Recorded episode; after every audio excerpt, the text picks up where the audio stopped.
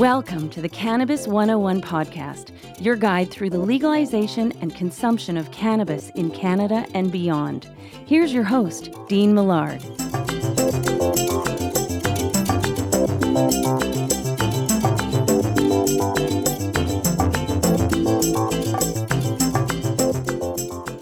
Hello there and welcome to the Cannabis one oh one podcast. This is episode thirty-two. So glad you could join us. And remember, it's not just about getting high, it's about getting healthy. My name is Dean Millard. Pleased to have you aboard for this episode. I'm really excited about the interviews we are going to bring you, uh, the giveaways that we have, and much more. Gill Polard from The Her(b) Life is going to be my guest today.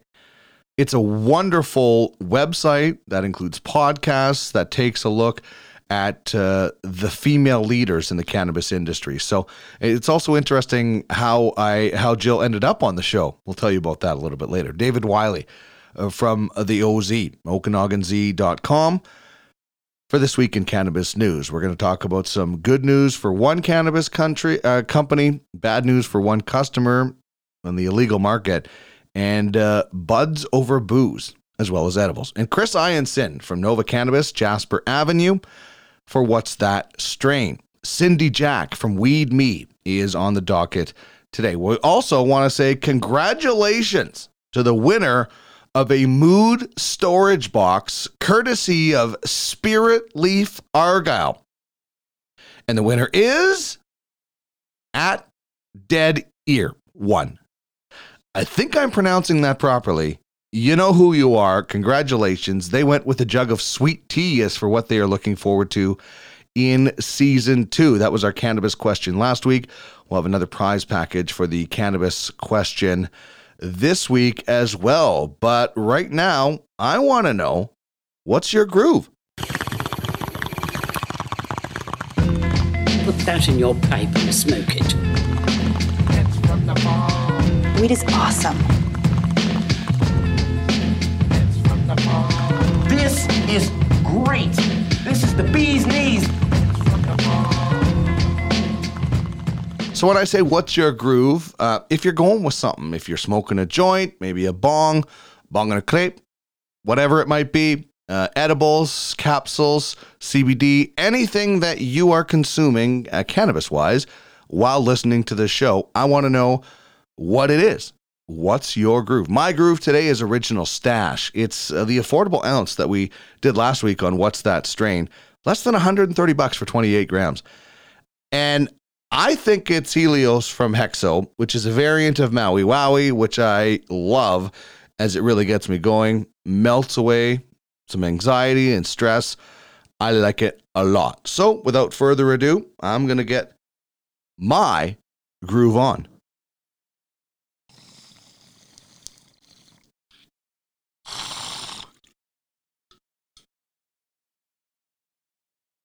I like it. I, I'm a big fan of uh, Maui Wowie. I used to think it was just a uh, strain that Cheech and Chong made up, but I've been able to get it from friends from time to time, and I like it. So that's my groove, Original Stash, as we discussed last week. Uh, before we get into the action, I want to remind you, Cannabis one oh one podcast listeners can get a fifty percent off with the promo code Cannabis one oh one for a Lobo Genetics D N A kit. Head to lobo gene dot com, use the promo code Cannabis one oh one, all one word, and you get fifty percent off your D N A kit. They ship it to you, you do some swabs, send it back, and boom. How you metabolize, how cannabis affects you in different ways, and it's like having your own personal bud tender. I mean, they recommend your strains when you want to feel happy, when you need to be focused, when you want to calm down, when you need some energy.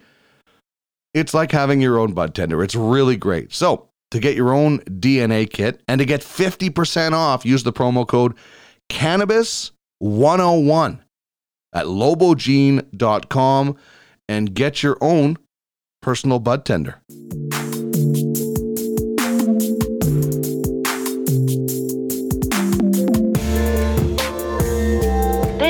Cannabis one oh one podcast, your guide through the legalization and consumption of cannabis in Canada and beyond.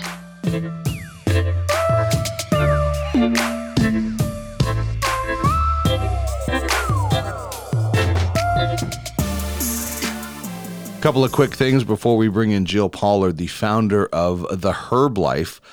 And one is our cannabis question. Up for grabs today, a Cannabis one oh one podcast prize pack. Uh, we've collected a bunch of things. We'll throw something together and ship it off to you or deliver it to you if you're in the city, if you participate in our cannabis question. And that is games. What cannabis games, if any, do you play? Are there cannabis video games that you play? Are there games on your phone that you play when it comes to cannabis? So you have some card games. You know, some people have some drinking games. I'm not sure I would uh, recommend uh, for beginners a cannabis uh, smoking type game. I like those drinking games, um, but maybe some people play them. I don't know. What about board games? Maybe there's some cannabis board games out there.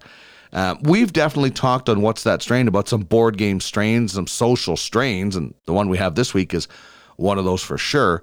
Um, But I want to know if you have your own type of cannabis games or if you play any type of cannabis games. There was one I used to play on my phone. Uh, it was like kind of like the, the farm town game of version of cannabis. Um, so I don't know. Those can be fun every once in a while to pass some time, or there could be some interesting ones out there as well. I'd like to hear from you if you do uh, participate in any cannabis games. Here's how you can get in touch with me to give me your answer. You can get me on Twitter at the Cannabis one oh one. You can reach me on Instagram at the Cannabis one oh one Podcast, on Facebook at Cannabis one oh one Podcast. And if you would like to email me, maybe you would like to remain anonymous, and that's totally fine. It's Cannabis one oh one Podcast at gmail dot com. That's Cannabis one oh one Podcast at gmail dot com. Dot com. We'll give you that address a little bit later on in the show as well. But recently we had a winner that just said, hey, I would ra- rather be anonymous. Um, and that's totally fine. It's everybody's personal choice. We're not going to out anybody um, if they ask us uh, to, to remain anonymous. So what kind of cannabis games do you play? Up for grabs, a Cannabis one oh one Podcast prize pack. There will be an accessory in there for sure. And before we get to our interview, time for what goes well with cannabis. And that's anything that pairs well with cannabis. Uh, maybe it's something as uh, busy as rock climbing, active as rock climbing. Cannabis and rock climbing have a long history. Uh, there's some pretty good documentaries. One of them I'm going to watch tonight, actually. Or maybe it's something as simple as doing the dishes, mowing the lawn, shoveling the snow. A lot to shovel right now. And you don't want to be doing it. It's like minus fifty here in Alberta with the wind chill at times. So I hope wherever you are, you're in a warm spot enjoying uh, this podcast. For me, what goes well with cannabis is making music. On the weekend, I had to come up with some new um, musical pl- um, songs, I guess you would say instrumentals, and GarageBand. That's where I uh, create most of my music. And I, I really love getting a nice creative strain and uh, diving into some music and things like that. So for me, making music is what goes well with cannabis.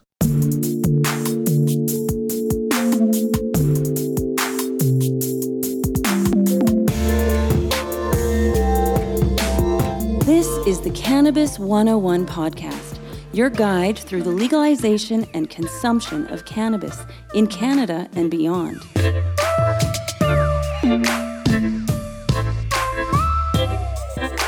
Very excited to speak with Gill Polard, founder of The Her(b) Life. And uh, before we get going, Gill, thank you so much for being a part of the show. There's kind of an interesting um, way of, of how you became a guest. We were running a contest with all of our followers. Once we reached four hundred twenty, my wife picked a number out. It happened to be you. And then I was like, wow, this is amazing. I want to get you on the show. So we do have a prize package uh, that we are sending out to you. And I'm so thankful that uh, we came together in this way and you can be part of the program. Oh, it's fantastic. Thank you so much for having me. And thank you for you know, the prize. I never win stuff, so this is incredible for me. Awesome. Well, we try to give away stuff every show, so uh, our, our listeners can uh, get rewarded. Uh, before we uh, get into The Her(b) Life and, and how you uh, came upon that and, and and founded that. I always like to get a little bit of backstory with my guests. Um, for most people, they did something before the cannabis industry, but how did you get into the uh, cannabis industry, and, and how did you come upon cannabis in general? Oh, you know, it was it was really a matter of right time, right place. Uh, and everything in the universe kind of came together to make it happen. I was I was doing like freelance uh, marketing here on Vancouver Island, um, and I was working with a bunch of small businesses in my community. And a woman that I knew, uh, she was a friend of mine. Her husband was launching or you know creating a new licensed producer. So this was in twenty thirteen when um, when the government sort of opened it up to more applicants. And uh, so her husband just, he thought of me and invited me to come and join the team. And I honestly just felt like I had like struck gold. I couldn't, I couldn't believe that someone was willing to pay me to talk about cannabis and to sort of spread the good word. I just thought, yes, I'm never going to do anything other than this. Oh, that is uh, amazing. So uh, I'm assuming cannabis had been part of your life prior to that? Yeah, absolutely. That's like a huge part of my life and really my whole life. Um, you know, I was raised by this very progressive, forward thinking man who was, you know, he was an artist and he just uh, like he, cannabis um, prohibition or cannabis as a bad thing was just a concept that was never really introduced to me until Well, until the D A R E program at school. Yeah. Then I was surprised. Oh, what? This plant is a, is a bad thing? That's weird. I thought it was medicinal. That's such an interesting um, attitude to come at that from. And, and, it, and it is so proof of children are a product of their environment. I mean, most of the population, including myself, was taught that cannabis was wrong until I realized it wasn't. You were the exact opposite. So that must have been really strange that day in school where you're like, wait a minute, you guys are saying this stuff that's at my house is wrong. Yeah, it was super weird. I mean, to be clear, it wasn't, you know, like my father wasn't sort of like always high around right. me, but it just was, you know, it was just like a non-issue. It was, uh, this is a plant. Let's not be ridiculous. You know, lots of people use it. Um, And, uh, yeah, yeah. So, I mean, the sort of, I, I think I, I just remember being surprised at the, the negativity and the rhetoric that I was hearing, you know, and I remember going home and just being like, this is, this is weird. This is not like how I expected people mm-hmm. to react to this plant. Yeah. You know, yeah. your, your, your household was so forward thinking where, you know, today uh, we are, uh, you know, a year plus into legalization in twenty twenty. And there are lots of people that are still uncomfortable telling maybe their parents or their kids about it. And I, I listen, to each their own. You can't force somebody into something, but uh, I just think that we have to normalize this. And, and the great thing is there's a generation that's going to grow up without that uh, negative aspect to it. But I, I think what your family, how your family approached it is how so many people should be approaching it today. Yeah, I, I mean, I think so. And I, I, I would never tell another parent how to parent their children. Right. But I will say that I am extremely excited that my children are going to grow up in a world where they have a choice and where, you know, we're able to educate them on the harms of alcohol and the fact that, you know, you have alternatives. And you know, I try to be realistic. My kids are really young now, but when they're older, they, they're going to experiment. That's what people do. It's what people have done since the dawn of time. I can't expect them to uh, stay away from intoxicants. So, so I'm just so excited to be able to say, here's this, you know, safer alternative. Um, and you're not going to go to jail for experimenting with this instead. Yeah, well said. Yeah. So let's talk about the Herb Life. And when you uh, head to the uh, Twitter account at the underscore Herb Life, you will see mm-hmm. it's H E R and then the B in brackets uh, life. Uh, so you're you're celebrating uh, women in cannabis. Um, one of the hashtags on your Twitter account is uh, hashtag dope ladies. So tell me oh, a yeah. little bit about uh, the Herb Life. Was this something that you just... Uh, you know, um, discovered, had a uh, light bulb idea one day, or is this something that you had been thinking about for a long time? It was, you know, it started out as my own blog, you know, like a place where I could just kind of be a little bit more creative in my writing, or a little bit less um, sort of buttoned up, I guess. I mm-hmm. wanted a place where I could be a little bit sillier. And then at the same time, uh, like working in the space, I was meeting so many women who were doing such incredible, courageous, you know, like uh, things, and creating these new products and companies. And I just thought, if I can do something to help, maybe that thing is build a platform where we can help spread their message and uh, and talk about who they are and celebrate the work that they're doing. And uh, so it just kind of evolved into that, and, and it just sort of luckily grew and, and found a bit of an audience. And we've just been so blessed, uh, you know, to be able to keep talking about women and interviewing them, and, and while at the same time really trying to have a lot of fun with our content and create stories that are relatable to people who love this plant. Uh, it's amazing. So um, it started as a, a, a blog, and it's grown into um, uh, many different forms of, uh, of media, uh, podcasts and articles. Um, um, I guess uh, it, it, it, do you have, you know, what's the what's the next step? Do you have ideas for more? Or is, this is uh, it, it, yeah. you know, this this industry is so new. Uh, you want to kind of rush to get everything out there, but you got to do it properly. I think you guys are doing it really, really well.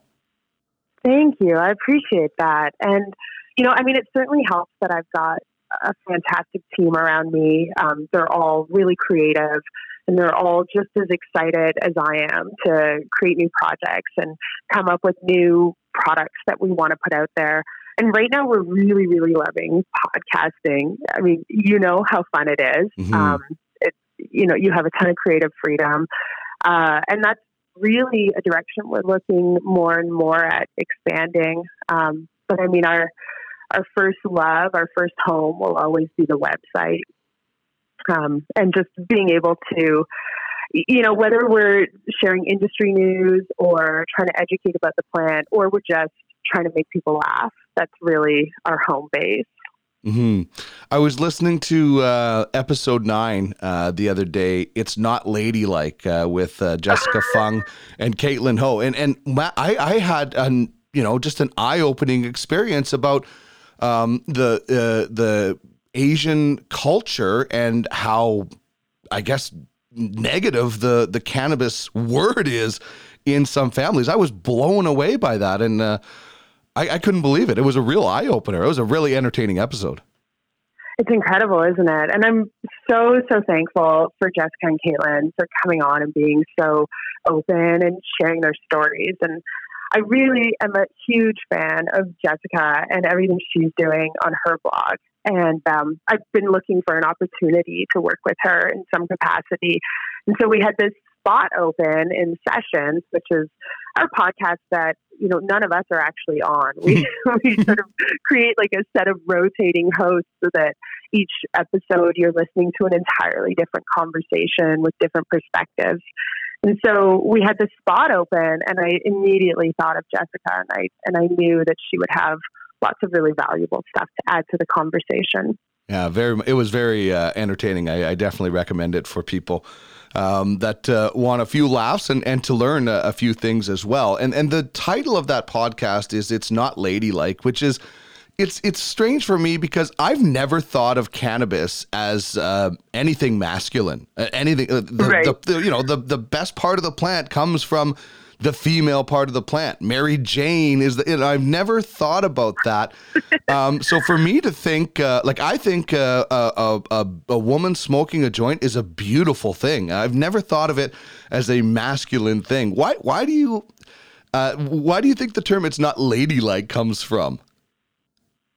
Well, you know, I mean, it's just like the dichotomy of, you know, being a woman and also being somebody who just likes to likes the intoxication. Mm-hmm. You know, we're often often women feel like they're held to a different standard, and you know the rules of society don't necessarily apply. Like I'm a mother, right? So mm. it's like scandalous in some circles for me to talk about how much I like getting high.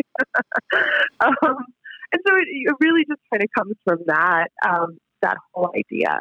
Yeah, that it's not okay that we have to be a little more, you know, buttoned up or, or whatever, what have yeah. you. Um, yeah.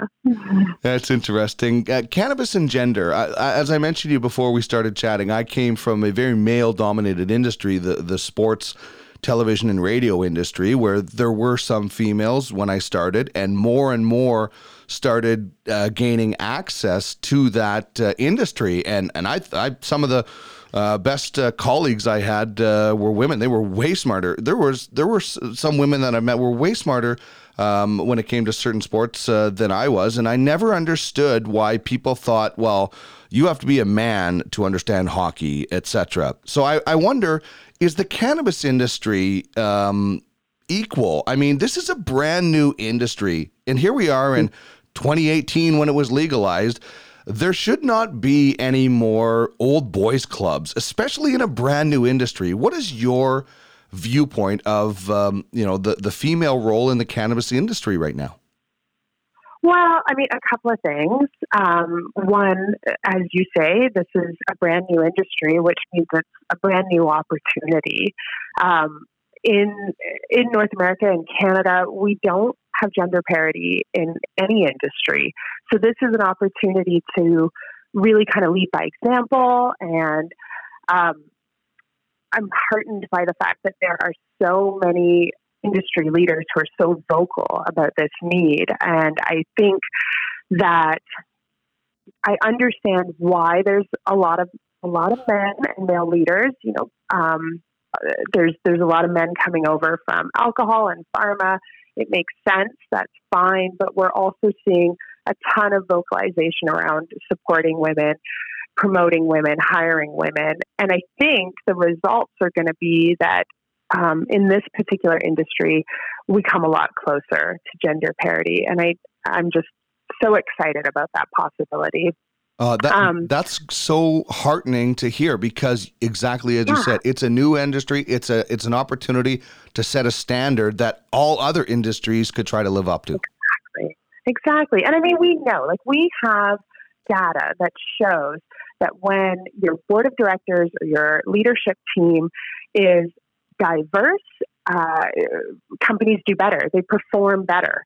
Um, so it just, it makes sense. There's so many great reasons to go ahead and embrace diversity. So I think uh, in this new industry and uh, with, with all of these people who are coming from, you know, maybe an unregulated space, they're seeing an opportunity to create the change they've always wanted. Who are some of your mentors, the people that you look up to in the cannabis industry?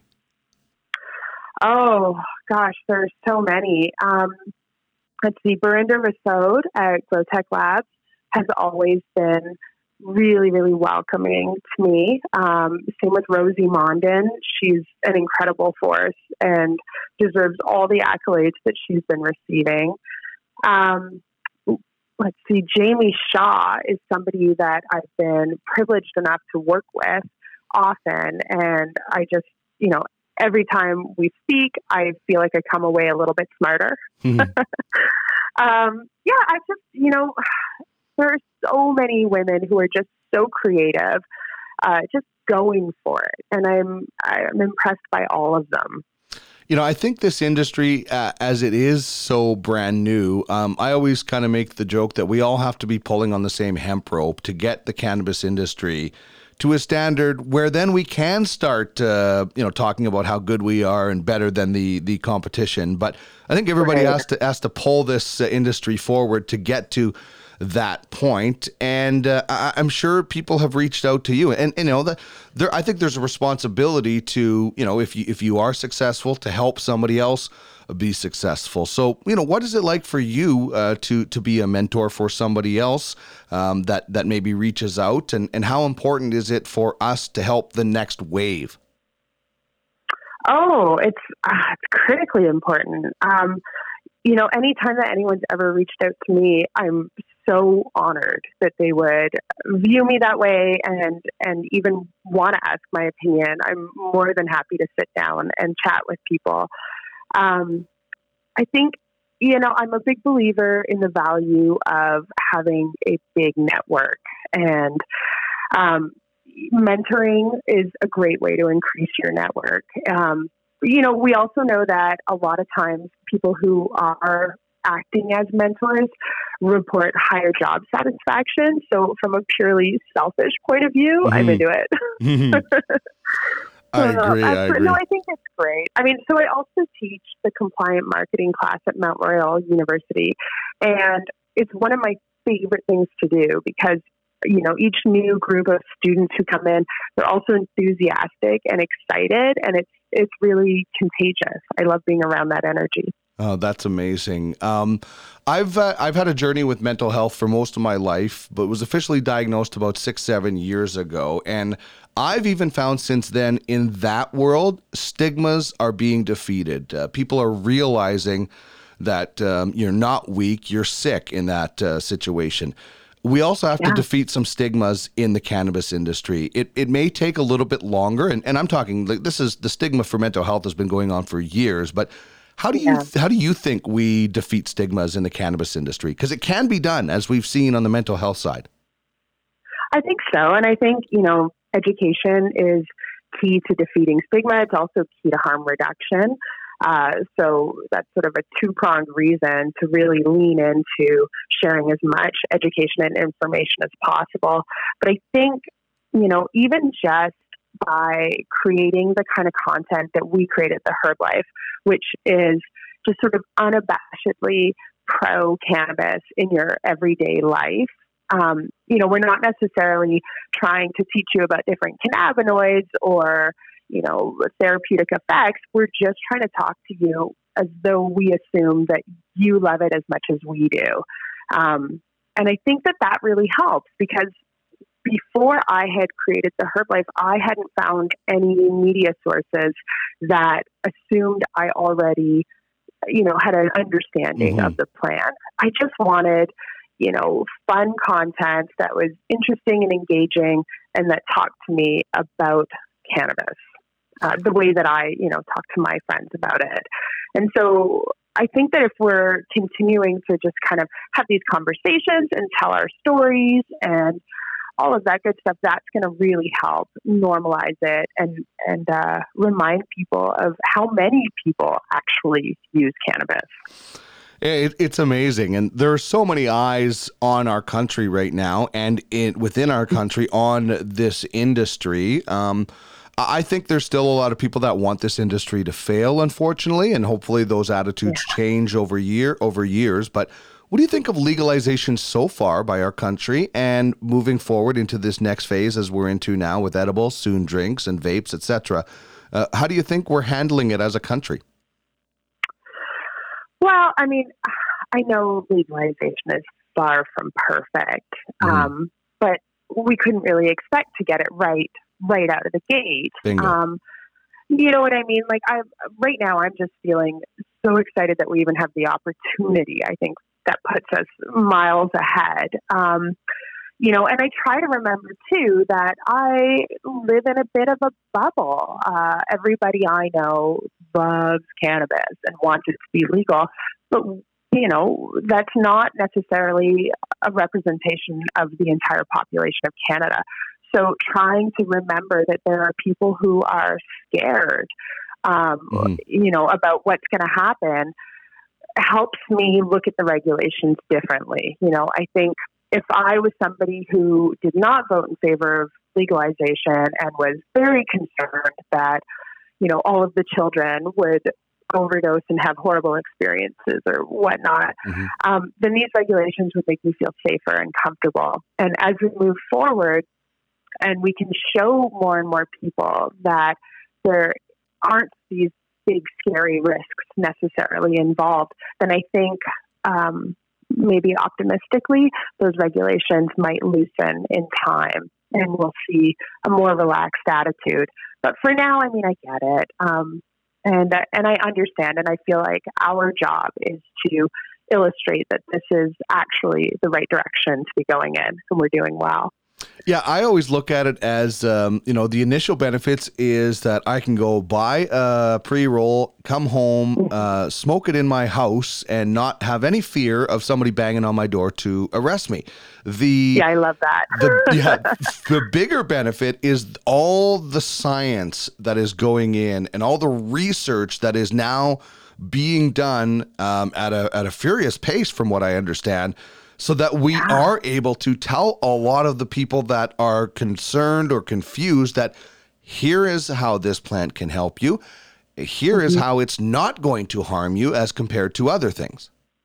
Yeah, yeah, absolutely. I mean, you can't you can't deny that there's uh, so much so much more opportunity when it comes to understanding, you know, our own bodies and how we interact with this plant. It's it's fantastic. It's just a great opportunity right now. It, it sure is. Uh, on, on our show, we do a segment called What's That Strain, where we explore the strain from its uh, history, lineage, uh, the, the producer, all those things. But one thing we really try to do is recommend who this strain is good for. Uh, the, you know, example, um, this, uh, we did Cindy Jack uh, last night. This is not a beginner strain. So uh, right. what would, what would be your advice for somebody looking to explore cannabis for the first time? Because I find some of the most fascinating conversations come with those people. Um, because like you, I'm in a bit of a bubble where I just assume everything, everybody knows everything about cannabis. But what would be your advice for somebody exploring for the first time? Oh gosh, for the first time. I mean, you know, it's your sort of standard, uh, go low and slow, uh, sort of, uh, approach to it. Um, And like, really, you don't have to smoke that whole joint. It's okay if you don't. Right. Um, it's probably best if you don't. Uh, put it down, walk away, wait and see how you feel, and then come back to it. And particularly for edibles, um, ten milligrams is plenty for a new user. I wouldn't recommend that you eat that entire square of chocolate. Right. Um, I think the one message that I really, really try to zero in on is, if you start to feel anxious and uncomfortable, know that you're not going to die. Mm. You're going to be okay. Um, and you just need to hang on to that and remember for next time to maybe try something with a lower T H C content, or, you know, consume less of it at the time. Um, I think, you know, that's my biggest concern around edibles is how many new consumers are going to overindulge mm. and then, you know, have awful experiences. I, I'd really like to see that be avoided as much as possible. Um, so just easy desert, you know, yeah. as you're getting started. Yeah. Go uh, slow. You don't have to win this race.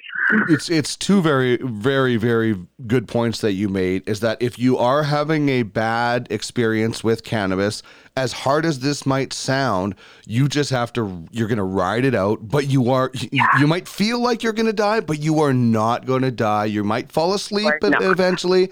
That's one of the yeah. things that people have to remember. And with the edibles, My my my advice is always, and my philosophy is, okay, uh, you have something and you're you're not feeling it, so you think you should have some more. Wait another half an hour after that. Yeah, exactly. Don't have more, not yet, because if you're not feeling it yet, it just hasn't kicked in. Mm-hmm. It just takes a little bit right. longer. It's not going to make it any worse by waiting. Like, yeah, you know, if you're exactly. looking to get really high, well, you can wait a little bit. You're still going to get really high when they kick in. I always warn people that don't rush with edibles. Wait at least a, if you think you need more, you should wait a half hour more. That's kind of my uh, my catchphrase exactly. for for that one. That's the beauty of edibles. You know, they take a little bit longer to kick in, but mm-hmm. then they last a lot longer. That's right. So just like really, really listen to your bartender when they're explaining this to you. It is very important information. A hundred percent. And and I and I think um, th- that's one of the great things that we have now. Um, I'm not saying everybody that works in a real retail store knows everything, but for the right. most part, when I've been in stores and, um, you know, I try to ask questions, engage people's um, uh, knowledge as, as, you know, to see if it matches what I have. And I, for the mm-hmm. most part, people are very knowledgeable. And if they're not, they get somebody, because the worst thing you can do is fake it. And, and that's dangerous. that's dangerous. No, you can't do that. That's, mm-hmm. that's a terrible idea. I always appreciate when somebody just says, you know what, I don't actually know. Right. You know, and even more if they're like, let's look it up or ask someone. That's yeah. great. yeah. yeah. Well, you have, you have to get it right. Cause you're, you're, you could give that person, if you give them the wrong knowledge, a bad experience, and they never come back.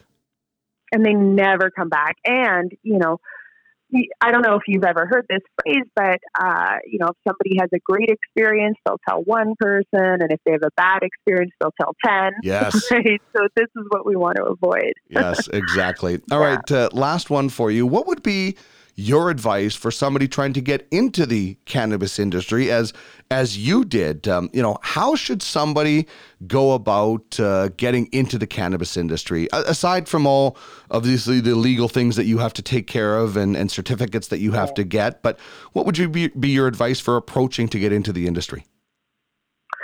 Well, I mean, it really depends on the you know, particular skill set you're bringing. But if you, for example, if you are a marketer, um, you know, get on, get on Twitter, get on social media and find out about the different companies that you're looking at potentially working with and get active and start, you know, uh, making connections with people who are in the space already.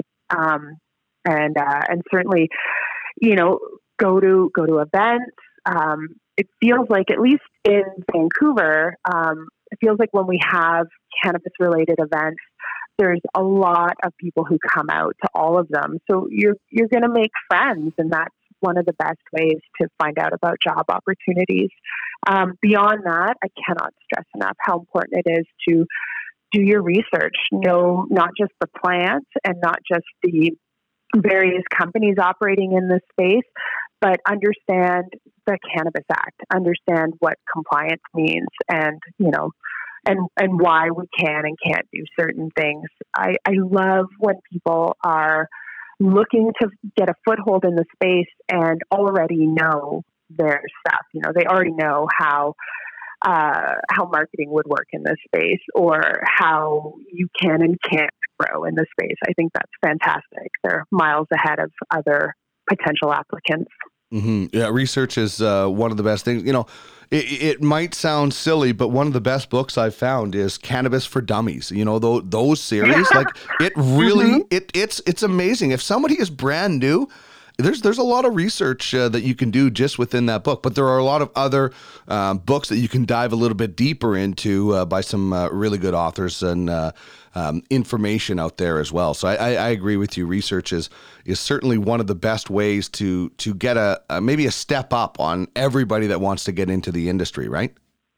Yeah. Yeah, if you can illustrate that you know what you're talking about and you're, you know, kind of ready to hit the ground running, that's great. That's mm. a wonderful thing. The space moves fast and things change quickly. So, you know, being prepared and, and being able to be flexible is uh, is key as well. No kidding. Jill, this has been a lot of fun. Uh, you can find uh, The Herb Life on Twitter at The Herb or at the underscore Herb Life. And uh, you can also check out the website, the herb lifestyle dot com. Uh, thank you so much for joining me, Jill. Uh, your uh, your oh, prize package you. is on the way, so I hope you enjoy that, and I hope we get to chat again soon. I look forward to it. Thank you so much, Dean.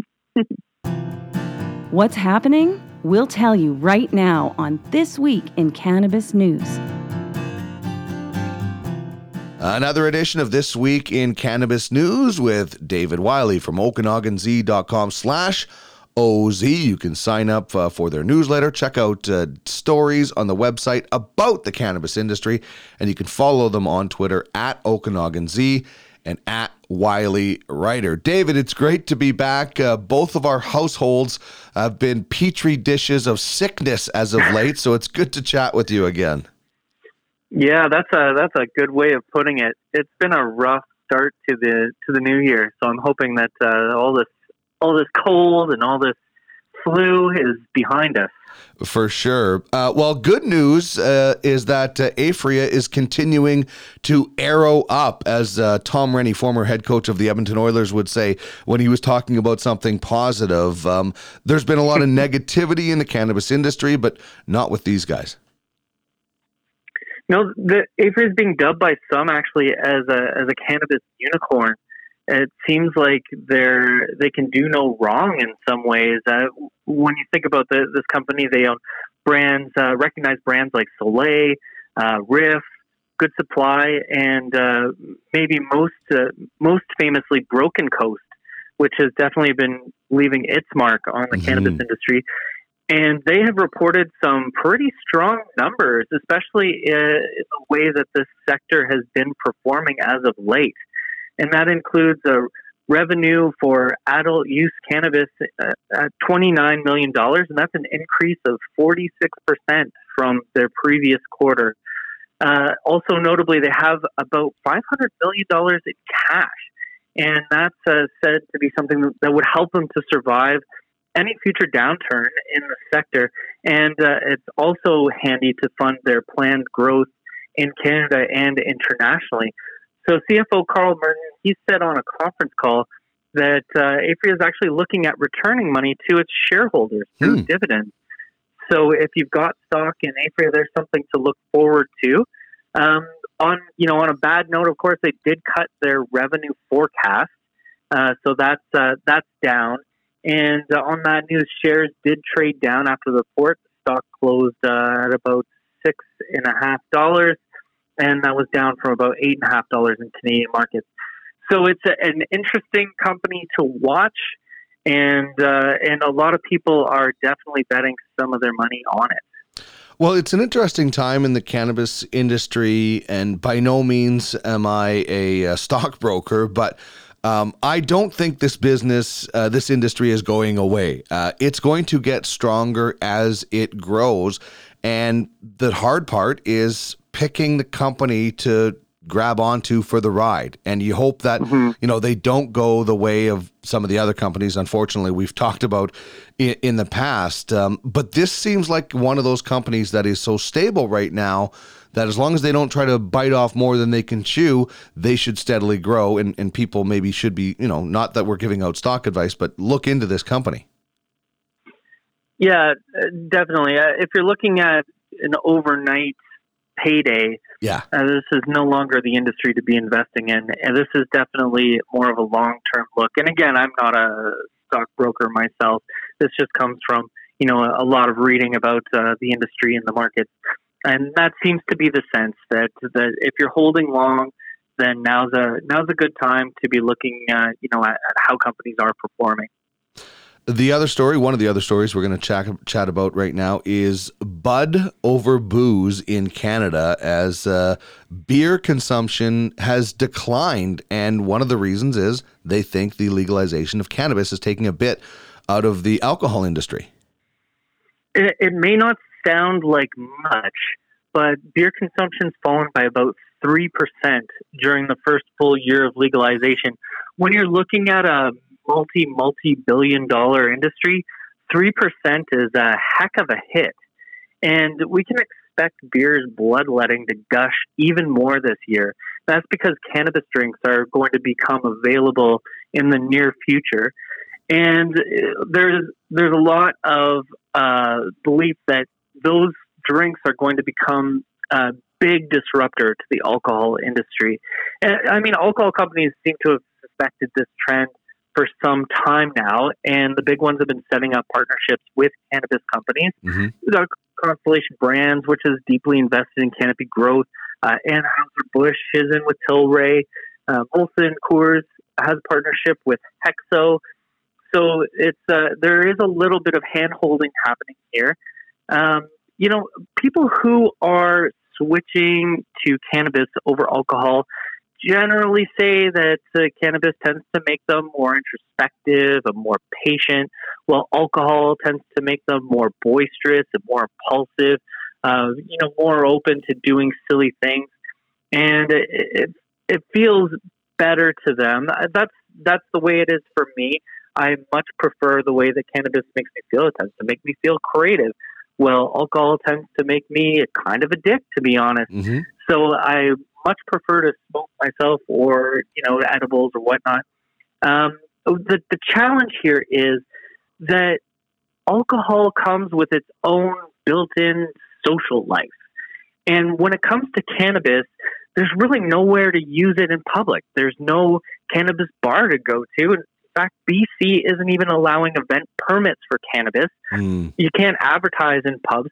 There's nowhere really to go and gather together and have a good time. So that's creating this environment where cannabis users are becoming real homebodies. And one of the trends that we're seeing uh, at the end of last year, even moving into to this year, is that more and more people are having house parties and opening up their homes to their friends and, and you know, getting social that way. That's going to have an interesting impact, not just on alcohol sales, but also on people going to bars and to clubs, I think. And, and that's what we're going to see, is that people are just going to have uh, more of a more of a homebody kind of social life. Well, it's so interesting. You you, you mentioned three percent might not sound like a lot, but when you look at the average from twenty fourteen to twenty eighteen was dropping only zero point three percent. This has to make uh, alcohol companies take notice. And, and like you said, some of them have, uh, have uh, plans in place already. Uh, but the alcohol industry in general is has to be so happy right now with the regulations that are in place for cannabis. I mean, you watch the Super Bowl coming up and you'll see fifty Budweiser ads.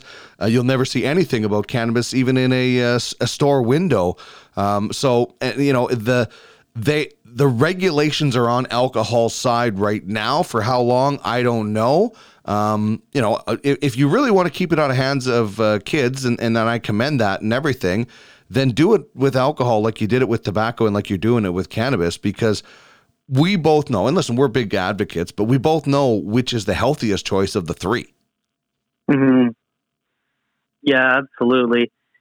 And and anyone who lives anywhere near downtown in a city or a bar knows what happens at two o'clock in the morning when those places let out.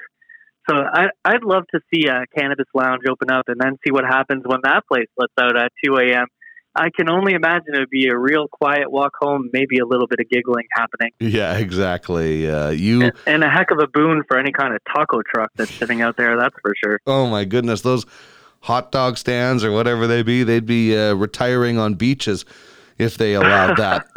Okay, uh, one of the stories that we're going to talk about this week is buyer beware. And and you and I have chatted about this when it comes to, when it, when it came to the Uh, distillate vape crisis that was going on in the States and in, in Canada because of black market online companies. And there is a uh, a B C customer that is out almost five hundred twenty-five dollars because this company apparently has vanished. Or have they? Or I don't uh, know, that seems, yeah. That seems to be a big mystery.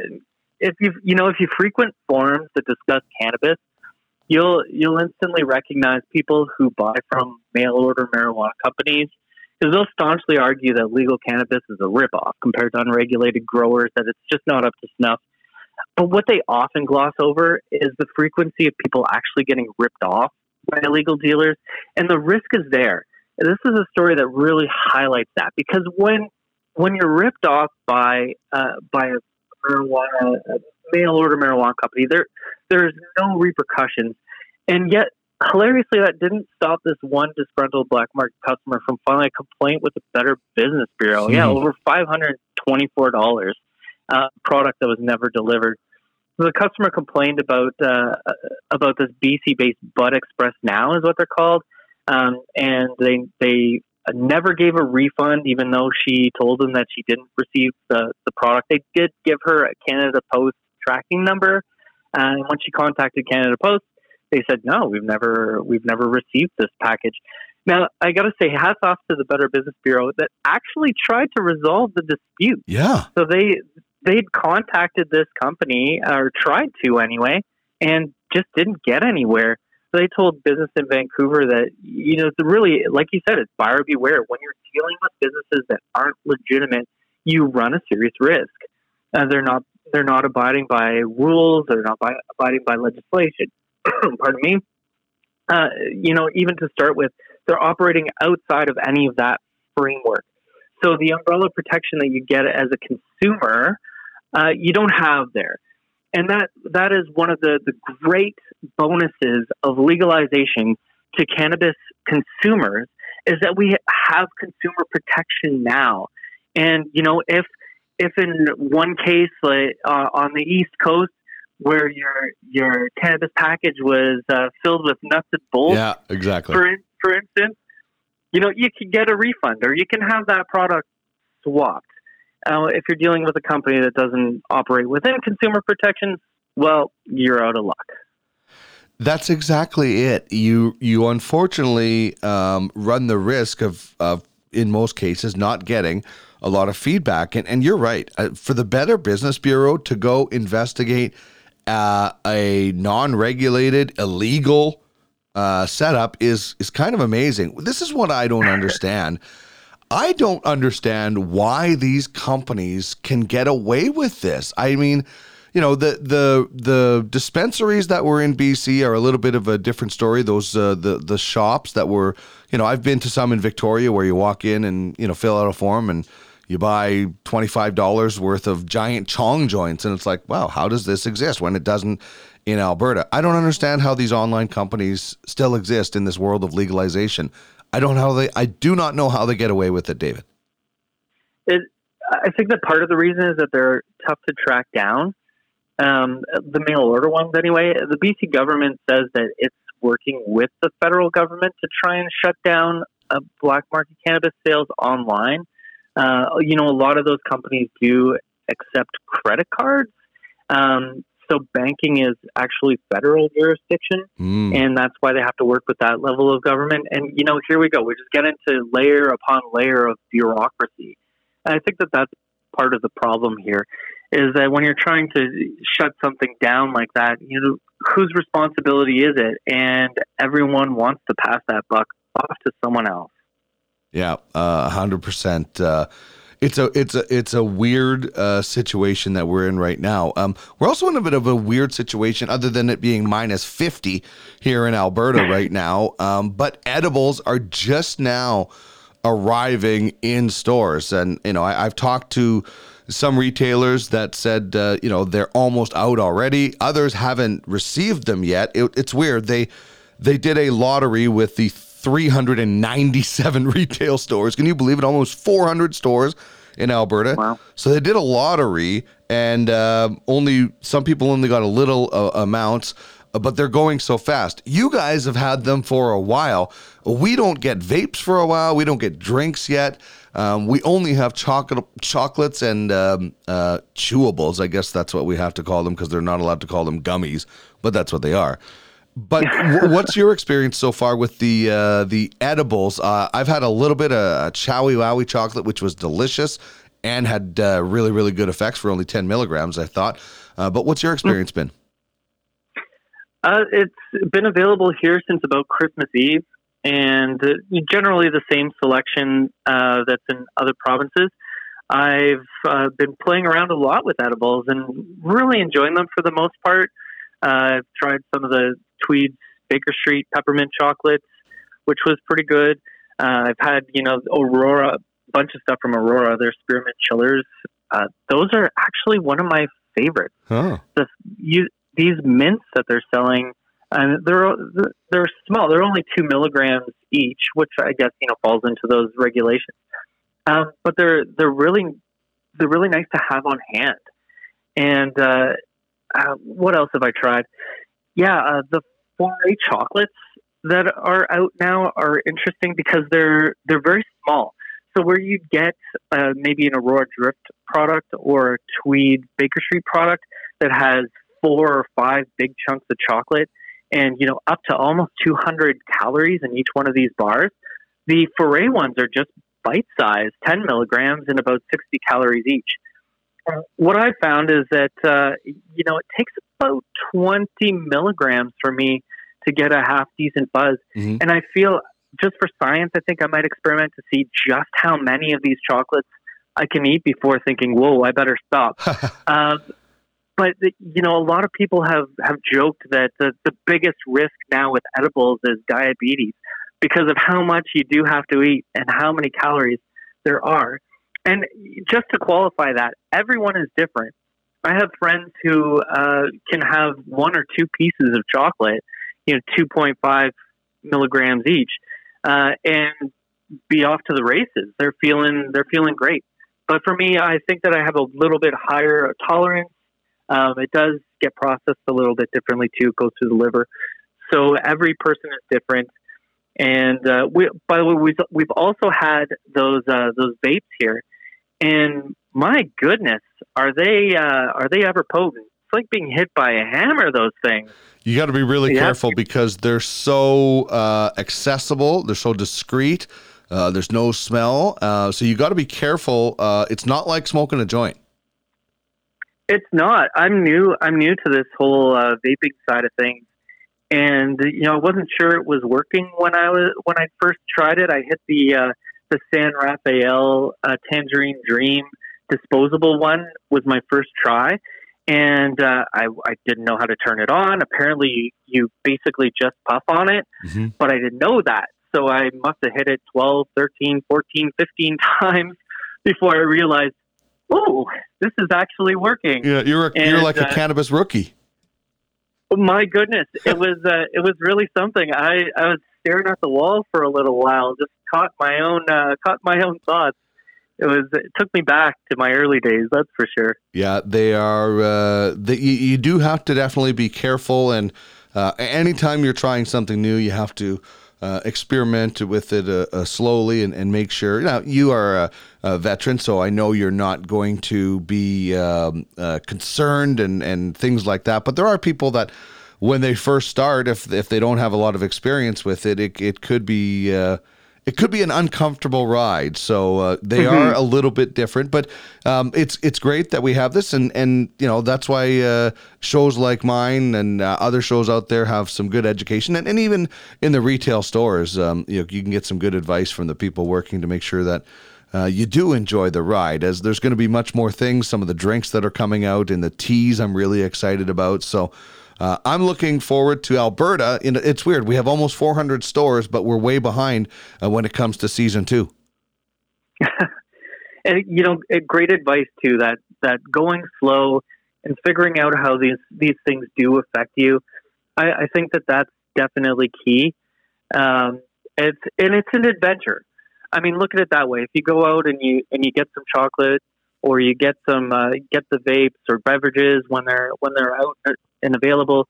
You just enjoy the ride. Take your time and see how each one of these things affects you. Yeah, well, as I said with my previous guest on this show, when you do when you eat an edible, and you get to the point where you think, "Wow, this isn't affecting me yet. I want to have some more." Wait a half an hour more. That's my advice. When when you think you should have more, if you're new to edibles, if you think you should have more because it's not hitting you, wait another thirty minutes, and it'll probably kick in in that point. Yeah, it's, that's good advice. I, I also find that I tend to feel it more when I'm laying down. Mm. So if you're not feeling it, lay down, close your eyes, see what happens. There we go. David, thank you as always for joining me on This Week on Cannabis News. You can uh, follow David at Wylie Ryder. You can follow OkanaganZ at OkanaganZ, and check out the website okanaganz dot com slash O Z. Thanks again, David. We'll talk next week. Great to talk to you, Dean. And you as well, David. All right, before we get to our cannabis character this week, uh, we told you last week that we finally awarded our four hundred twenty followers const- contest on Twitter, and that was Gill Polard from The Her(b) Life, uh, which is how she ended up on this uh, show. So great things uh, come from entering contests and picking winners. We're also doing a four hundred twenty followers Instagram contest as well. So it's simple, similar rules. If you're familiar, follow us on Instagram at the Cannabis one oh one Podcast. That's all you have to do, and spread the word. Because the sooner we get to four twenty, the sooner you could be winning a Cannabis one oh one Podcast prize pack, and who knows, maybe be a guest on the show. So hit us up on Instagram at the Cannabis one oh one Podcast. As soon as we get to four twenty, we will draw a number, and you could be going home with a prize pack. You got a joint? Uh, no, not on me, man. It'd be a lot cooler if you did. Time now for Cannabis Characters. Dopest dope I've ever smoked. Celebrating the best from fictional four twenty film. Hey, I am your stoner. And beyond. That's a plum. Heavy girl with that, man. Uh, is it heavy stuff, man? This week on Cannabis Characters, uh, we are paying tribute to the man, Tommy Chong, from Up in Smoke. The runner-up in our Cannabis Character Cup to the dude, of course, Jeff Bridges from The Big Lebowski, by zero point eight percent. It was that close. It was almost uh, uh, a tie, and we almost had to go uh, to a shootout, uh, which was just basically drawing names out of a hat. Sudden death overtime is much better. Three on three. I guess it'd be one-on-one in this case. But anyway, Tommy Chong, uh, the number one seed, gets beaten by the dude, the number three seed uh, in the Cannabis Character Cup. And uh, now we pay tribute to him. We will honor the champion next week. So in Up in Smoke, uh, I'm sure most of you have seen it, but here are a few of my uh, favorite parts. The man, Tommy Chong, joins up with Pedro de Pacas, of course, played by Cheech Marin, as a hitchhiker pretending to be a woman. Uh, Pedro says that's false advertising, but takes him in anyway, and they head down the road. Um, Cheech pulls out a joint. It's actually a toothpick. Then he finds his joint, and it's just a pinner. The man pulls out a giant joint. Cheech calls it Led Zeppelin. It's like a quarter pounder. And uh, that gets Pedro really baked. Talk, talk it out, man.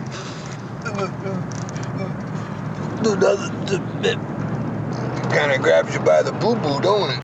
One of my favorite lines of all time from Tommy Chong. Kind of grabs you by the boo-boo, don't it? Uh, me and my buddies, uh, we throw that at each other when somebody has a harsh time uh, with something. So uh, Pedro gets a little bit freaked out. So the man uh, decides to give him something to calm him down. One of the best sequences in this movie, for sure, for me. Hey, hey, I got something to mellow you out, man. You're just freaking oh. out. Here. I Here. never smoked no shit like that before. Take these. What? Man. Take these. This will what mellow you out, man. What is this, man? Let's take them, man. Oh. Hey, hey, don't take those, man. What? I almost gave you the wrong shit, man. Hey, man, I already took them, man. Ooh. Hey, what do you mean? Whoa, whoa, whoa, whoa. Wow, man. Hey, what was that shit, man? You just ate the most acid I've ever seen anybody eat in my life. Hey, man, I never had no acid before, man. I hope you're not busy for about a month. Also, one of the uh, phrases, w- when one of us picks up uh, a big batch of marijuana or a lot of pre-roll or something like that, we throw it out there, hope you're not busy for about a month. Uh, so Pedro is even more freaked out now, and the man has to try and calm him down, this time with meditation. Now just go, um, what? Do it, man. Um, oh, oh, oh, oh, shit. Mellow. Oh, mellow. Mellow. Mellow. Yeah. You better now, man? Yeah. You mellow? Yeah. Feel all right, huh? Yeah. Ah! What are you doing, man? Sometimes that helps. Yeah, it's so good. It's one of the funniest scenes in the movie and one of the best of any stoner movies out there. They end up on a search for Mary Jane. It takes them, you know, down to the border and other things, and they end up at Pedro's cousin's house, Strawberry, a Vietnam vet who is pretty paranoid and has a very large birthmark. And just in a small scene, Chong shines. Whatever you do, don't say nothing about his birthmark there, man, because he flips out. Hey, I ain't going to talk about nobody's birthmark. Yeah, don't look at it either. What you looking at, man? Oh, no, nothing. I, I wasn't looking. I was just... I wasn't looking at his neck, man. Uh, so good. So uh, for me, Cheech is definitely kind of the lead guy in this movie. Chong gets, you know, more laid back, but so funny, and he gets so much uh, better as the movies go on. Uh, he's the godfather of weed, Tommy Chong, as the man in Up in Smoke, runner-up in the Cannabis Character Cup, and we celebrate him as our cannabis character uh, this week. Next week, uh, we will give the champion his due. You mind if I do it, Jay? You can do anything you want. You're the dude. Uh, by the way, check out the Cannabis one oh one Podcast YouTube channel. I'm hoping to put this week's edition of What's That Strain up there. Working on that. Not very technically smart with computers, so it's taken me a while. If anybody knows how to uh, upload YouTube videos, uh, because it keeps telling me it's too long, please uh, reach out to me. Uh, at the Cannabis one oh one or Cannabis one oh one Podcast at gmail dot com. But anyway, we do have a YouTube channel. We will be putting some um, some reviews, product reviews up there, and different portions of the show, as well as other fun things. So check it out, uh, Cannabis one oh one Podcast YouTube channel.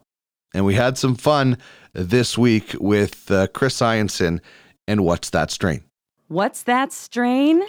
Let's find out with Chris Ionson, Nova Cannabis store manager and educator.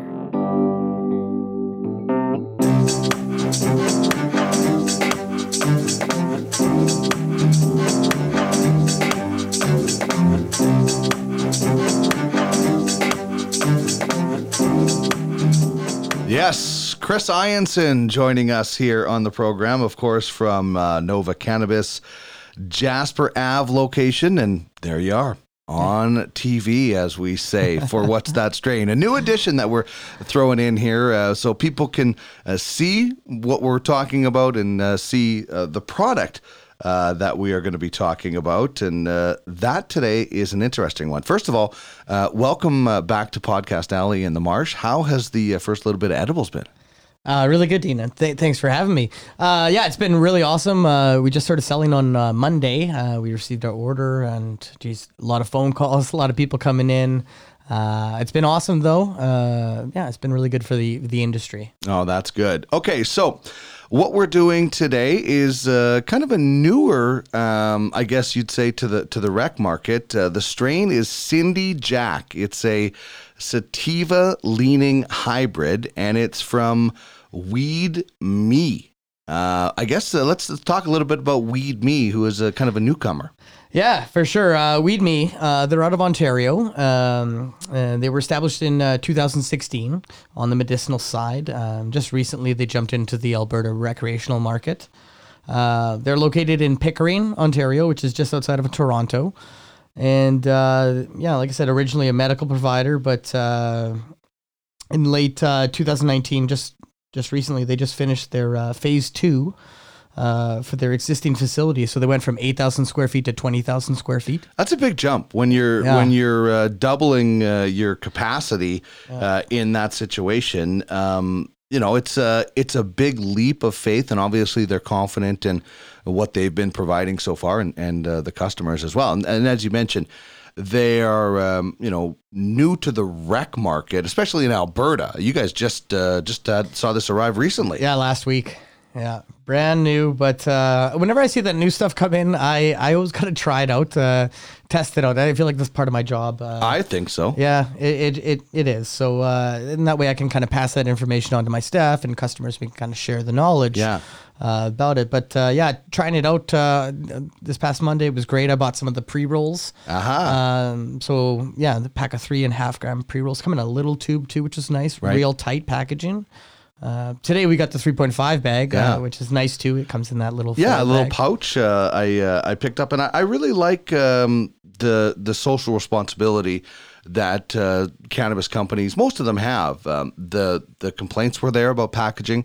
And so far, they have been able to cut down some of that packaging. Yeah. Three and a half grams fits perfectly in this pouch uh, that I uh, that I picked up. So uh, works really well, and they work really well. They're known as a small batch hydroponic cultivator. And for people that maybe are new to cannabis or uh, maybe looking at uh, different styles of growing, hydroponic is a different style of growing, isn't it? Yeah, it is. It's it's a soilless way to uh, to grow plants. Um, So typically, I, I you know, uh, how I'm growing my, my cannabis plants at home, I've got uh, mm-hmm. my cocoa uh, husk uh, soil, and uh, and I've used just kind of regular Dutch treat soil too, and it's got nutrients already in it. Uh, with a hydroponic system, um, you're delivering nutrients to your plant uh, through water uh, instead of through soil. So um, it's automated, which is pretty cool too. So you kind of set it up. You've got piping going into each plant. Um, And and you set up a timer and kind of like set it and forget it. It's like the old uh, cookware that they were. Uh, it's it's really uh, amazing, fully automatic like that. So maybe it's a little bit more work in the beginning and then less yeah. work as you go. Yeah, you, you nailed it there. It is uh, definitely, and there's a lot of tweaking that you're gonna have to do with your system too to you know get it uh, your mm-hmm. get your plants uh, producing the results that you want. There's something really cool about these guys, and that's uh, a bit of uh, exclusivity when it comes to um, one of the better seed providers in the world. Yeah, yeah. They are Canada's exclusive partner with uh, Dutch Passion, the the seed bank uh, out of Amsterdam. They're, uh, they're legends. Uh, they've been doing this for over ten years now, and some really legendary strains are are in their uh, repertoire, and, and Weed Me has uh, exclusive rights to them in Canada, so that's cool. That's amazing. Uh, an amazing exclusivity deal that they have here in the only ca- a country in the world, really, yeah. um, you know, first world country that has legalized. And they also have some, uh, there's some pretty cool strains other than uh, the Cindy Jack that we're going to be, that I'm going to be uh, testing out uh, a little bit later. Sorry, I don't mean to rub it in your face or anything like that, but they do have some other cool strains. Yeah, they do. Um, so um, what I saw on their website, they've got Afghani, they've got a Blue Venom, uh, which sounds really cool. I'm sure that's like a, a blueberry cross. I'm not sure what the venom is. I should have looked into There's got to be some sort of uh, Spider-Man theme to yeah. that almost though, right? Yeah, totally. I'm trying to think of what strains have spider names in them. Anyways, White Widow. Blue, blueberry, White Widow, but that's White Berry or ah. Berry White. Hmm. Well, well, we'll look into it. We'll we let you guys will, know yeah. next week. That's right. Yeah, exactly. Um, they've also got a blueberry. Uh, they've got a Charlotte's Angel. I, I'm assuming that's a C B D strain. Kind of reminds me of the Charlotte's Web a right. bit. We did that in our twelve strains of twelve strains of Christmas. A great backstory of changing the life of uh, not just one family but many families. Yeah, totally. Um, so they've also got a Glueberry O G. Um, so that's that's got to be a Gorilla Glue, Blueberry, an O G Kush cross there. Uh, sounds super awesome. Yeah, that really does sound cool. Yeah, and then the two other strains uh, that I saw that I'm pretty excited about, they've got a Lemon Skittles Skunk, which is going to be awesome. Mm. Uh, that's just, as soon as I see that in the market, I'm going to be picking it up. That sounds sweet and very sweet as well uh, to taste. Double sweet. Yeah, exactly. Yeah. I like that. Yeah, and then lastly, uh, Orange Bud, too, which is uh, just a nice flavor, flavorful uh, strain. Mm-hmm. Okay, so that's a little bit about uh, Weed Me, uh, as mentioned, established in uh, twenty sixteen and just jumped into the rec market in Alberta in the last little while. When we talk about the history of this strain, um, let's first talk about the uh, lineage, because you have two really cool stories, or there are two really cool stories that accompany uh, the, the lineage with this plant, with this strain. Yeah, for sure. So Cindy Jack uh, is uh, a cross of Cinderella ninety-nine and uh, and the legendary Jack Herer strain. Um, and so just two two really cool stories uh, with both of them. Uh, C- Cinderella ninety-nine was uh, created in nineteen ninety-six, um, and it was the brothers brothers Grimm uh, breeders. Hmm. Um, and uh, within their group, they had this guy. His name was Mister Soul. And so he didn't give out his, his real name. These are Prohibition days, so sure. Obviously he doesn't want uh, everyone knowing who you are. Yeah. Uh, but Mister Soul has been credited with discovering uh, the Cinderella ninety-nine strain. And uh, in ninety-six, he found uh, a few seeds in some Jack Herer that he had picked up at a uh, cafe in Amsterdam uh, called uh, Sensi Smile. Okay. And he didn't expect much from them, but he did plant them. And uh, one of the one of the plants that came out was this uh, very special female. Um, he named her Princess. Nice. And uh, what made her so special? She had, and this is a quote from Mister Soul here. Uh, she had devastatingly psych- psychoactive resin. Uh, she stayed short and compact, and had a heavenly aroma of mm. tropical fruit and rotten meat. What? Yeah, rotten meat. That's disgusting. Yeah, that's uh, that's what Mister Soul said uh, in his quote there. Wow. Uh, I believe that's that kind of that stank. That's a little, you know, the stank with your cannabis. Yeah, I guess. And, it's a and weird way to put it. How many times have we talked about everybody reacts a little bit differently than the next person, or, or has the ability to relax or react differently than the next person, right? Yeah. Yeah. And it's, I think it's subjective too. That, yeah. that smell, that's what he smelled was rotten meat. Uh, and that's not to, you know, deter anyone from trying Cinderella ninety-nine. It's, well, I can tell you the, the Cindy Jack that we're looking at right now is not, if this was smell-o-vision, there is no rotten meat uh, yeah, scent yeah, coming off of yeah. this that we have here. So, yeah. so that's kind of interesting with uh, Cinderella ninety-nine. Yeah. What about uh, Jack Herer? We, yeah. We've we've talked a little bit about uh, this strain and and the person behind it uh, before. Yeah, yeah, he's uh, he's a cannabis legend uh, for sure. Um, they called him the Emperor of Hemp. Such uh, a cool nickname. Yeah, that's that's rad. Um, he was a cannabis rights activist, uh, very very thorough. Uh, he participated mm-hmm. in a lot of uh, a lot of politics and uh, you know, trying to get legalization in the States. Um, he's also an author. He wrote a really cool book. I think it's called The Emperor Wears No Clothes. Uh, very very very similar to the the play uh, that yeah, the movie. Yeah, there's a play on that. Um, and he's also the, he was the director of, uh, Help End Marijuana Prohibition, uh, hemp. And so good. Yeah. And, uh, also too, he, he ran for president of the United States twice, uh, in nineteen eighty-eight and nineteen ninety-two. He would have had my vote. Yeah, me too. Yeah. For I, sure. I would definitely be voting for uh, Jack Herer, yeah. uh, for, for president of the United States if I was American. Yeah. Right. It's, it's a shame, but he did, he did pass away. He passed away in two, two thousand ten, uh, at the age mm. of seventy. Uh, so it's a shame we can't get him in right now. Mm-hmm. uh, but yeah, uh, just very, very cool. He's a legend. Um, you know, anyone, anyone with a nickname, the Emperor of Hemp, is uh, is cool in my books. Yeah, there is some ridiculously great nicknames uh, in the uh, cannabis industry. All right, so Weed Me, weed me dot c a is the website, and you know, we were looking at this before, and I find um, the the first word that came to mind was uh, it's very clean. And then you start digging in, and it's really informative too. Yeah, yeah, for sure. A lot of, a lot of good info, information on their site, uh, and but not, not too much. Like sometimes you'll get to a site where it's just okay, I don't have time to read all of this. Uh, too many pop-ups or different yeah, things. So they're yeah. kind of giving you the Coles notes. Uh, yeah, very cl- clean and crisp. Uh, kind of had like a, a maybe a medicinal feel to the website yeah, of it. Yeah, uh, I think I think that's a good and and makes sense. Them coming from yeah. the medicinal side, so uh, the, you know they're but it, it is very clean and uh, uh, and good business like is kind of what I yeah. look at it that way, and and very very informative too. Uh, there's there's lots of different things you can.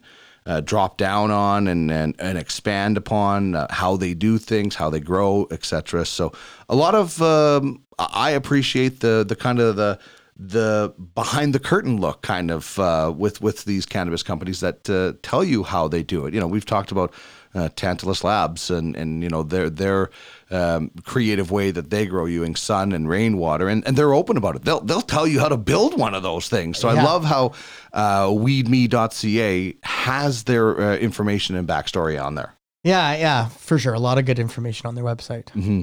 Okay, so uh, the batch uh, that I grabbed here, uh, three and a half grams T H C percentage. Yeah, this one came in at twenty percent, right on the nose there. Okay. Uh, so that's uh, a bit of a, a higher uh, sativa there for sure. Yeah, and, and we should mention that sativas with high T H C content sometimes uh, can bring on a little bit of anxiety and, and paranoia, depending on the person. Um, but yep. it's more likely that you get that from those types of strains. Yeah, for sure. Uh, definitely with the sativas and the higher T H C range, it will kind mm. of lead to that. Uh, it's just important to kind of keep a uh, monitor it. And, right. Exactly. Yeah. Okay. So when we talk about what's in a name, uh, this is uh, one of my favorite parts of this because uh, there's some really creative stuff that's out there. This is pretty self-explanatory. Like Cindy Jack comes from Cinderella ninety-nine and Jack Herer. It's not hard to figure out where Cindy Jack comes from. Yeah, no. I, and I feel like that's the case with a lot of the cannabis strains. Sure. Um, but it, it's cool. It makes it easy to kind of figure things out. Like, you know, when we were talking about, you know, Glueberry O G, just looking at that name, I was able to kind of figure out, mm-hmm. well, I'm pretty sure that it's got some Gorilla Glue in it. And, that's right. You know, Blueberry and, and the O G Kush, right? Like you can kind of figure things out. So same with Cindy Jack. Um, back in Cali, I, I've, I've just heard from... Uh, it's a very popular strain in California, this mm-hmm. Cinderella ninety-nine, and and uh, you know the homies in Cali, they call it Cindy or Cindy ninety-nine. uh, just to shorten it up. So all right. I feel like so a slang of... on the name already. Yeah. All there right. you go. Uh, okay. Um, the look. Um, first of all, uh, let's uh, take a look at the uh, packaging. As I'll uh, throw it up there. There you see, it's a uh, resealable, child-proof pouch. Uh, it's not a box, as I mentioned. Uh, it's responsible and safe. Yeah, yeah, for sure. Um, and it's got the little pull tab on the back there, like uh, with the original stash That's bag. Right. Um, yeah, it's nice and small too. I mean, I feel like they've they've just made it as, yeah, as small as it needs to be. Easily fit that in your pocket. Yeah, I've seen I've seen pouches come like one grams come in pouches bigger than what they put their three yeah. and a half in. So. It's unnecessary. Yeah.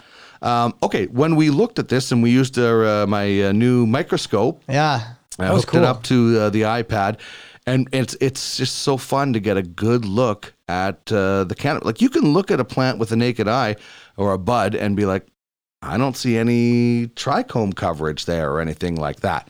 And then you look a little bit closer and wow. Um, first of all, um, mostly a bit of a dark coverage, but a little bit of a two-tone green. There was some lighter and, or maybe mostly lighter and a little bit, yeah. a few dark uh, yeah, patches. I, I would say, yeah, leaned more towards light green with some dark green chunks in there. Um, definitely some dark orange, almost brown uh, pistils mm-hmm. in there. And like you mentioned, the, the trichome coverage looked real nice. Like, Uh, even without the magnifying glass, I just put the uh, spotlight on my phone mm-hmm. on it, and you could see it kind of uh, shining. There's little crystals in there. Yeah, well, when we used the uh, the microscope, man, it was like it was exploding. It was just, you know, bright white everywhere, and that's kind of what it's, uh, you know, people think it's uh, like crystals or hairs or whatever, and it's just part of the plant that's falling off. And I was explaining to somebody about the, the four-piece grinder and the keef catcher, and, you know, mm-hmm. this is such an important thing for... Uh, Uh, for cannabis uh, fans to get the most out of it. Yeah, yeah, it is. Um, it's that extra little kick for your for your joint or your bowl. Yeah, exactly.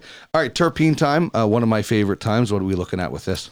Uh, with the Cindy Jack, we've got uh, myrcene, mm-hmm. uh, we've got caryophyllene, and we've got uh, pinene in there as well. Those are the three main ones. So um, myrcene, once again, a lot of people uh, associate that with uh, going to sleep. This is a hybrid, uh, yeah. sativa-leaning hybrid, so it does have uh, different effects uh, depending on maybe what it's uh, combined with. Uh, but caryophyllene, one of my favorites, and and pinene, it's a it's a pretty common terpene as well, isn't it? Yeah, I think these are three of the more popular, common uh, terpenes that are out there. So with myrcene, we get that kind of earthy, clovey uh, taste. Mm-hmm. The caryophyllene, the black pepper spice, and the pinene is going to be piney, kind yeah. of woodsy.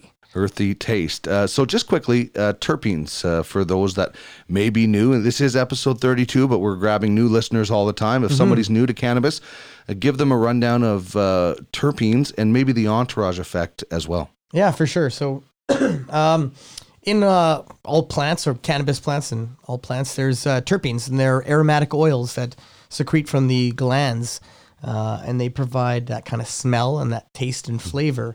And so with that, you'll get some that are going to be uh, citrusy, some that are going to be earthy uh, or dirty, tastes like kind of the dirt, mm-hmm. or uh, there's the sweetness, uh, fruity and berry. There's all kinds of different flavors.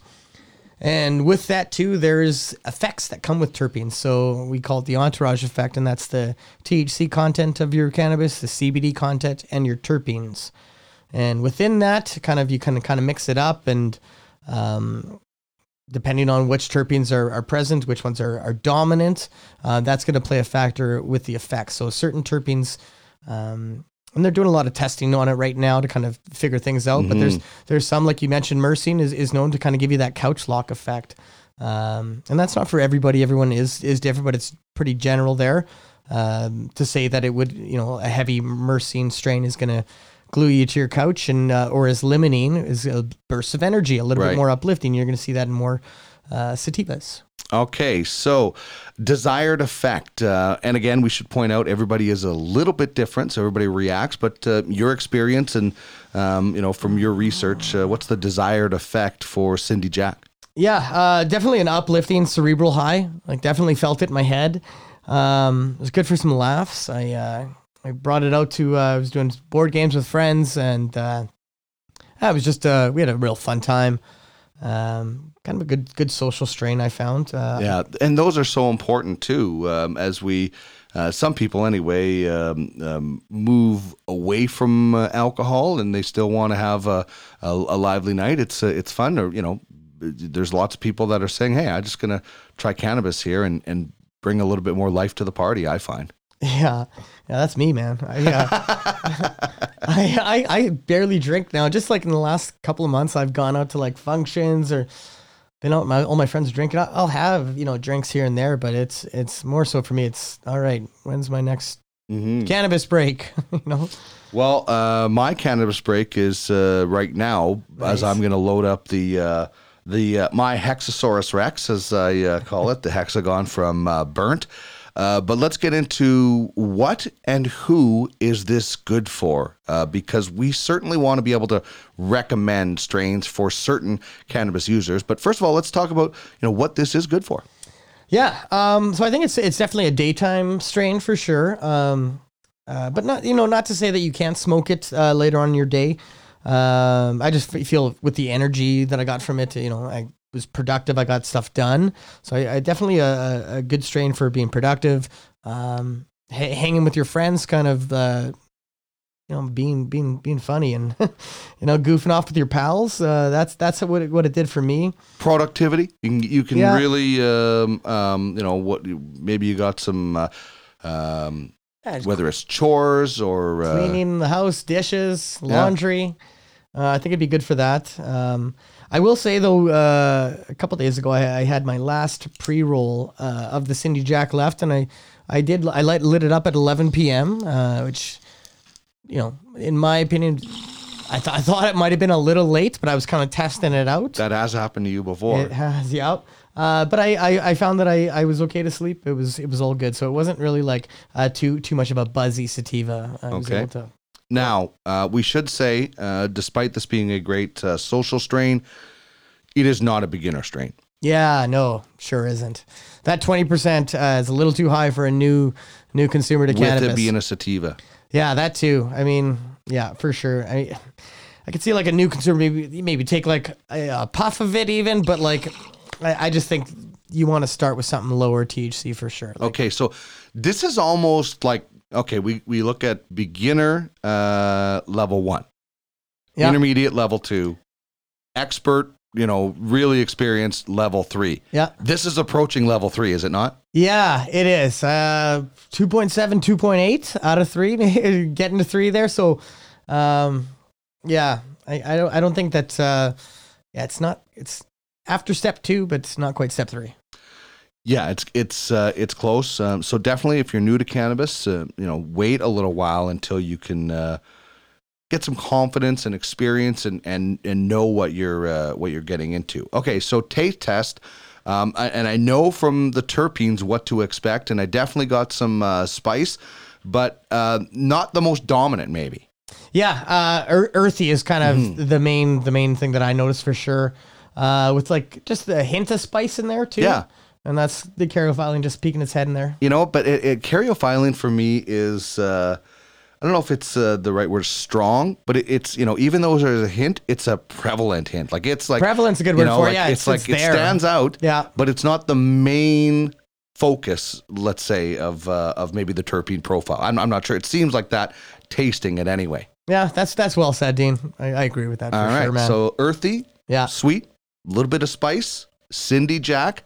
A, a sativa leaning hybrid from Weed Me. You can check them out on uh, the internet, uh, weed me dot c a. And obviously, you can pick this up in uh, stores in Alberta now, as they are just new to the rec market. Uh, also, just new to the rec market, edibles. Uh, oh, yeah. They are here. Um, and uh, you, um, when you're not uh, dabbling on T V, uh, as, uh, as we saw you the other day, Uh, you've been busy with these uh, edibles. We have a, a little bit that I picked up when I came in uh, to get the uh, the Cindy Jack, and uh, we've got some Chowie Wowie chocolate here. So yeah, tell us what, what it's been like uh, for the first few days of edibles.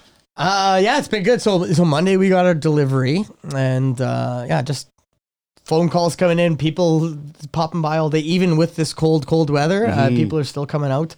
They're uh, hungry. They are hungry. That's right. Uh, so what we did get, we got uh, some cookies by Aurora, uh, and they were kind of neat. I did, I had one uh, Monday night. I had to try it out. Um, there were two uh, chocolate cookies.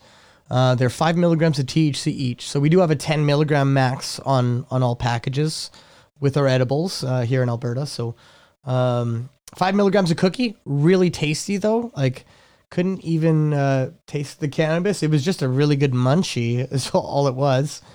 Uh, so that was really nice. Uh, we've gotten a bunch of chocolate options too, some with C B D, some with T H C, uh, and then the chewables. I think that's probably been the more the most popular thing. Uh, we did sell out at my store uh, of the chewables. They mm. uh, they went through in in a day. Um, everyone's just wants to get that, on that gummy train. So are you guys um, like instantly filling out an order for the next week, or you you know like, is that how fast it goes? Like, is this almost like the The beginning, uh, October uh, twenty eighteen yeah. again? Ah, that's, it's kind of like, so what's available to order, you know, week to week is, uh, I, I took everything that I could yeah. uh, this past week, and I'm going to do the same thing next week. But uh, it's really a matter of, uh, you know, what the L Ps are producing and mm. what they're packaging up and, and sh- sending over to the A G L C. So uh, with that, uh, I... I I'm worried that it might be a little bit like that. We might see it's uh, it being kind of like, if you want edibles, you got to come on delivery day kind mm-hmm. of a thing.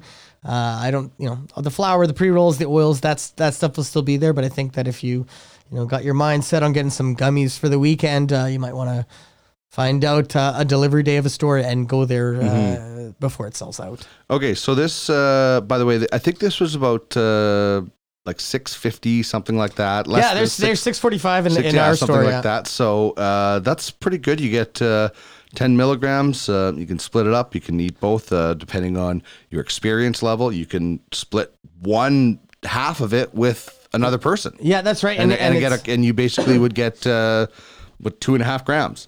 Yeah, yeah, and it's homogenized too. So you split it right down the middle. Uh, you are going to get that two point five uh, out of that five uh, milligram piece. Mm-hmm. So that's nice, and um, it's also nice too with with the stuff that we, we sell in the stores is um, you know what you're getting. You know you're getting that one hundred percent. ten milligrams of T H C. There's no uh, more or less. There's no oh I this this portion of my brownie batter had way more T H C in it than the end here. Yeah, and this part of the party that ate this brownie is doing one thing, and this part of the party that ate a brownie on the other side is, is doing a totally different thing yeah. because it's... Uh, so yeah, it is good that it is even.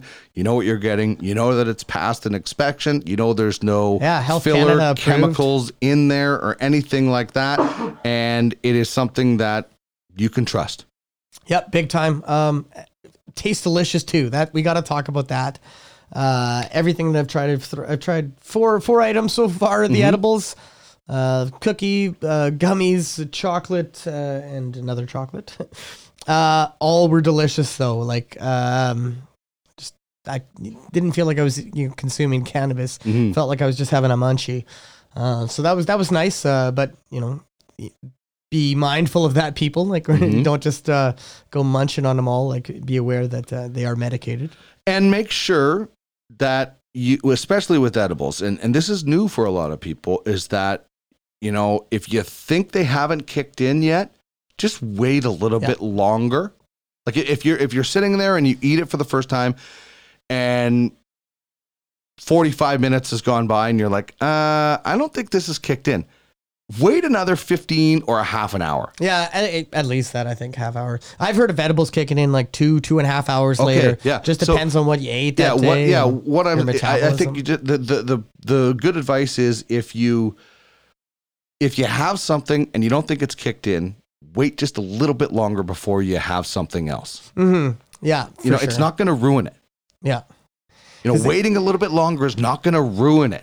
Yeah, and you can't really undo it. So let's that's, say you take that second right. dose, you can't, you know, take it out of you. Yeah. It, it's there, so yeah, it's just important to be mindful of that.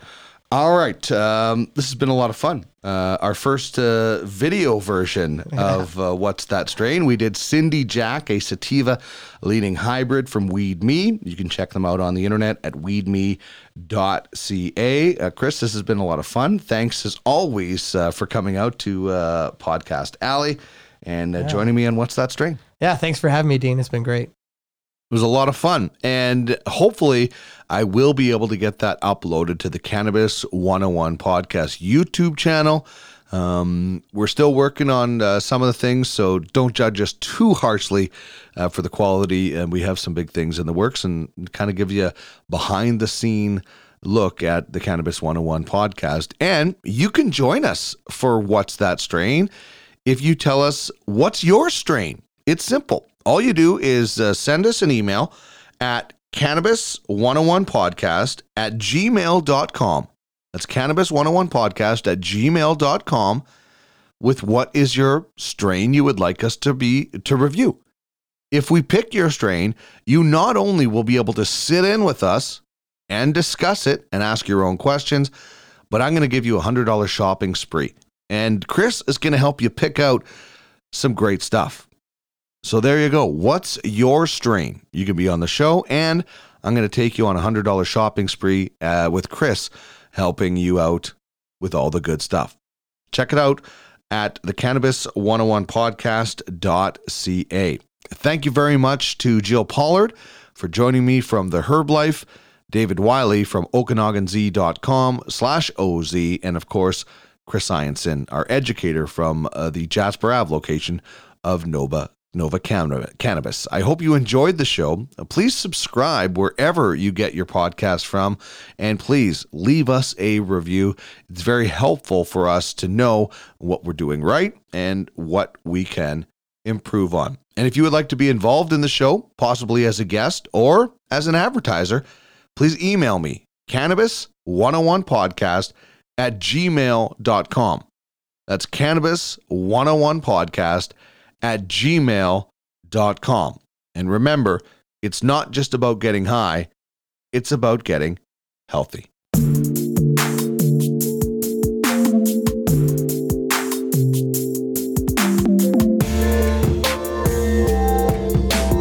This is the Cannabis one oh one Podcast, your guide through the legalization and consumption of cannabis in Canada and beyond.